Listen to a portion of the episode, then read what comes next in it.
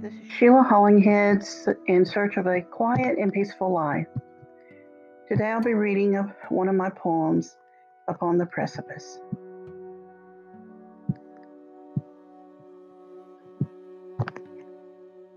Decide, decide quickly. Must I be about my Father's business?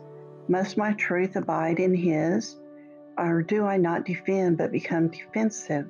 Strike out blindly to blind an unworthy rock, arrogant, verbose, bloated with dense, imprudent, impudent words, hurled to hurt and harm, to test God and fail, fall, free fall into the abyss.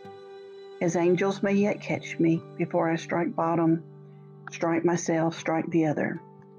Will an ordinary, insignificant rock, unable, unwilling to speak, clearly, concisely, concretely, be imbued with light, be given speech, given life, given glory from his son to his son, to his daughter, to his son, to his sons and daughters, to this daughter.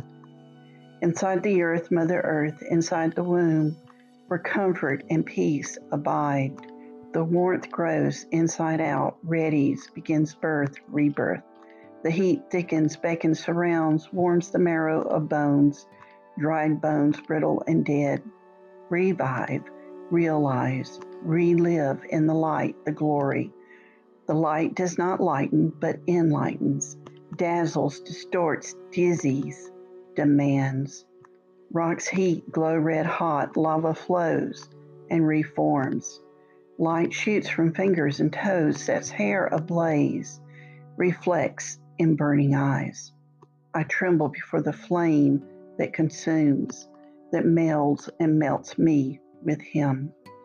The Spirit sings forth a sweet melody that becomes a sourness, a shrieking, a stifling, an avalanche, an aching, an arcing upward on a bed of pain.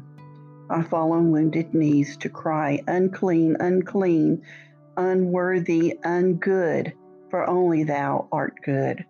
I am not but a dumb rock Lip hands lift, feeble knees strengthen. My swords are beaten into plowshares, the rocks mortared into bridges to offer passage over principalities, powers, and principles.